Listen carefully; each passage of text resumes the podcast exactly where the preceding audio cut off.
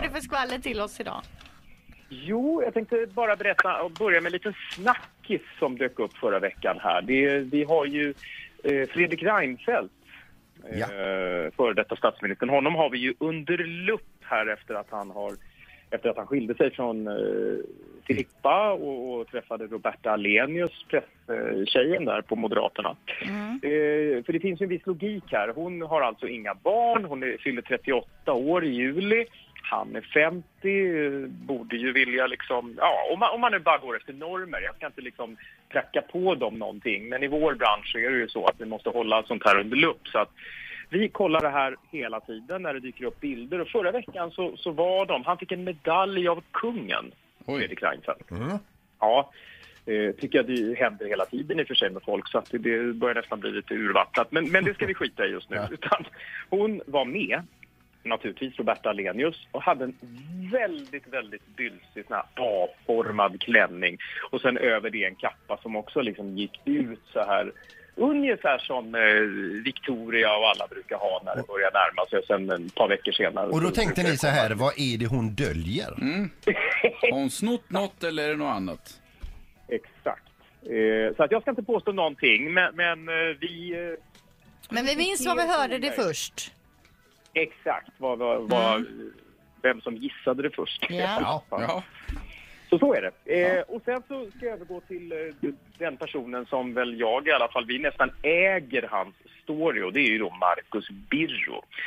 Som senaste året har eh, gått ifrån att skilja sig till och blivit ihop med eh, Sverigedemokraten Martin Kinnunens exfru eh, och ja, ha, haft ett väldigt halabaloo med, sin, med sitt ex då, Jonna. Hon sålde ju hans kläder på Blocket och det var ju rätt struligt där ett tag. Eh, men nu har han låtit meddela att Alltså skilde sig gjorde de redan i november, alltså då var skilsmässan klar. Men nu är även bodelningen klar. Så att nu är han helt fri att göra exakt vad han vill. Och det är ungefär exakt vad han kommer att göra. Eh, vi har pratat med honom och han, de ska bli sambos, han och Mikaela som är hans nya. Eh, han berättade även för mig och jag hoppas att, han, att liksom Mikaela vet om det här, för det berättade han för oss och vi sa att vi ska skriva om det. Det är att han bär runt på Mikaelas ringstorlek i kavajfickan. Jaha, att han har tänkt att fria då? Ja, han har tänkt att fria naturligtvis. Och, och då, vilket jag inte gjorde. Jag vågade inte det. Jag hade ingen färdig ring när jag friade till min fru. Utan jag tänkte att min smak kommer aldrig att stämma överens med henne. Nej, precis. Nej, det är ju bäst att, ni, att vi köper eget. Ja, exakt. Så blev det. Men det är väldigt vad han är, vad han är eh, frispråkig eller eh, Ja. Öppen med generös. ja, sina detaljer. Ja. Ja, han är ju det. Han är ju det. Och det är det vi gillar med honom. Vi har ju fått en sån relation så att vi kan ju säga att Ja, vad fan, nu måste vi ha en artikel. Du måste ge oss mer. Det här räcker inte. Och då, då kommer han med mer. Liksom. Då slänger han lite mer eld på brasan eller bensin på brasan och då flammar det upp och så blir det en artikel. Ja. Och så blir vi alla nöjda och glada. Marcus Birro alltså. Marcus Birro. Japp.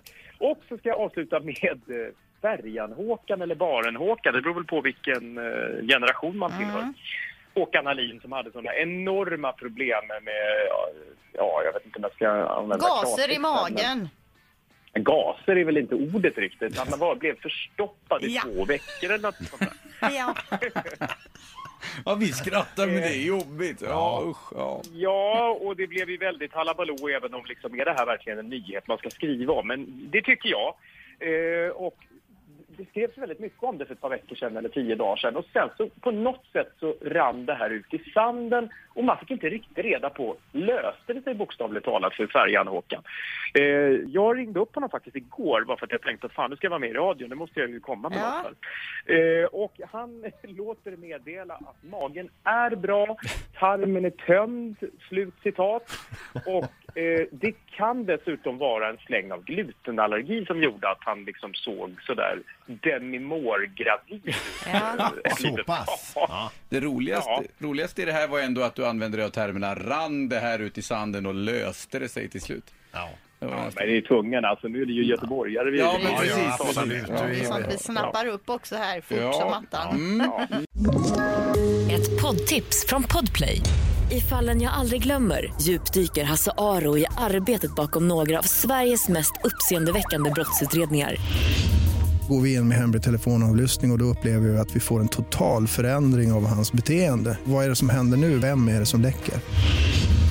Och så säger han att jag är kriminell, jag har varit kriminell i hela mitt liv men att mörda ett barn, där går min gräns. Nya säsongen av Fallen jag aldrig glömmer på Podplay.